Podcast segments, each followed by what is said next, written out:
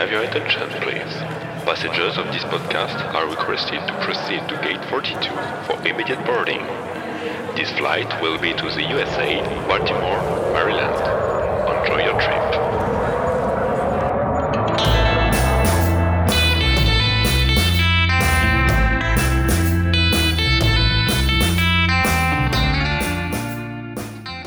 Hey, welcome. I'm your host, Enzo, and you are listening. Sorry about my accent. You may have heard, I'm French.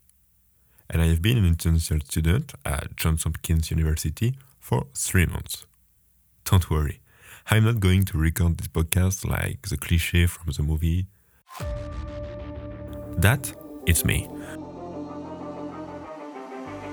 You're probably wondering how I got into this situation. This is my story.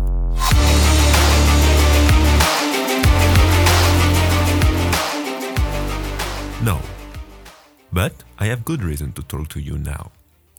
First of all, this is kind of like my logbook. I want to write and share my experience. This is a big change for someone who has never left Europe. And now I have a lot to say about my mistakes, but also about my successes.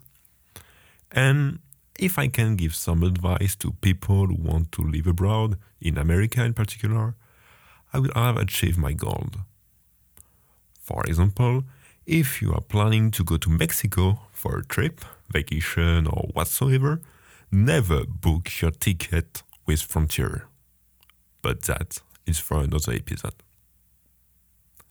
So, then, another reason for this podcast is that I also want to share my culture. I realized that Americans in general know a lot about France and French culture, and I was really surprised. I can't count the number of French bakeries on the street or the statue of Lafayette. Almost everyone, when I introduced myself, told me two or three things about French, about France, and it was very interesting. But to be honest, between Oui Oui Baguette or Emily in Paris, I have heard some great stereotypes, and I'd be happy to teach you a few things to impress the next French person you meet.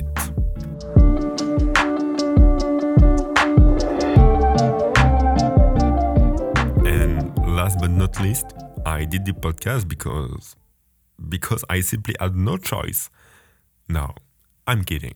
This podcast is the result of a course I chose out of thousands of other possibilities. Because, oh yes, I must also tell you how the courses are done here. Basically, you have to choose from a huge catalog of courses. It's completely different from France, where, at least in my school, we have a common core and then we have a free choice only for two classes. So, in France, my major is business and management. So, obviously, at Johns Hopkins, I chose courses in political science. Yeah, obviously. Yeah, I know. It's weird, but I wanted to try something else, and this was the perfect opportunity. And to go even further in the discovery, I chose this podcast course. And it's kind of for my pleasure, because I wanted to do a podcast for a long time in France. But I always told myself, no, I don't have the time, or no, I don't have the necessary material. So this was like a golden opportunity. So I found myself in the middle of a class in audiovisual field, a field I have never been in before. And I can tell you, the first time I had to do a plot segmentation without knowing what it was, it felt really strange.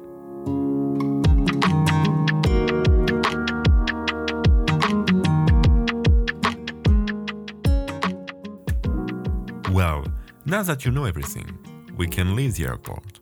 We just got out of the plane and got our luggage, after having answered the famous questions of the American customs like Have you ever engaged in any terrorist activity, sabotage, espionage, or genocide?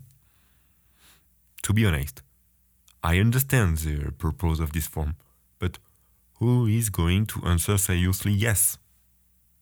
Never mind. So we leave the airport, and there it is a chain of problems. You will see.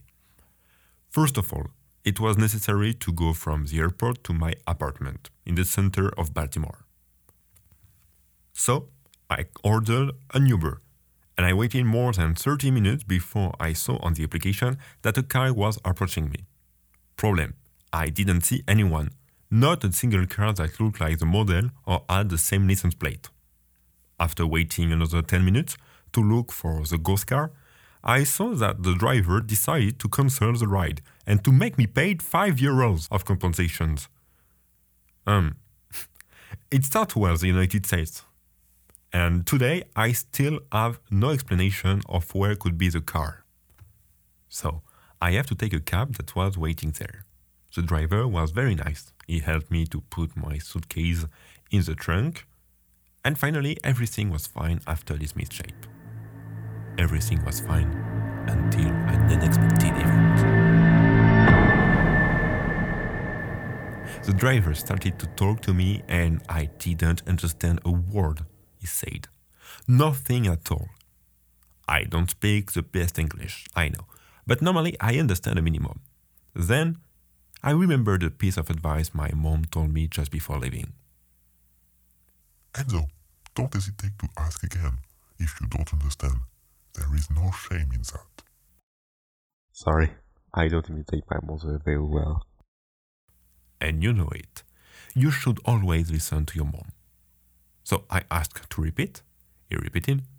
I still didn't understand anything. I asked again, and that five times in a row before I finally understood that he wanted to know with which company I had traveled. A good moment of embarrassment, and strangely, he didn't talk to me again for the rest of the journey.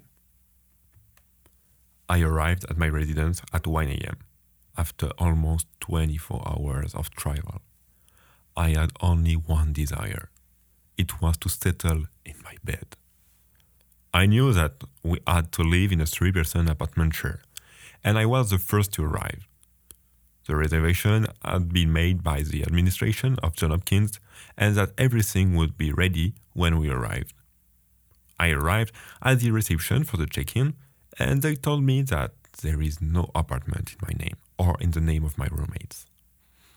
Then began a negotiation with my broken English with one of the managers of the residence who called John Hopkins the whole thing at one o'clock in the morning. Excuse me. Yes, I'm international student and I don't have apartment. Yes, help please. Finally, the guy was very nice. He gave me the keys of an empty apartment temporarily until we found an apartment in our name. Well, empty. When I opened the door, I saw another American student, just as surprised to see me. He was also there temporarily because he had had water damage in his apartment. So we made an apartment share of two for this first night in America. Finally, nothing had happened as planned, but that's what leaves memories to tell. You have listened to my first night in the United States. Thanks for listening. If you enjoyed this podcast and you want to know what's next, be sure to subscribe so you don't miss anything. À très vite, j'espère. That's mean. See you soon, I hope.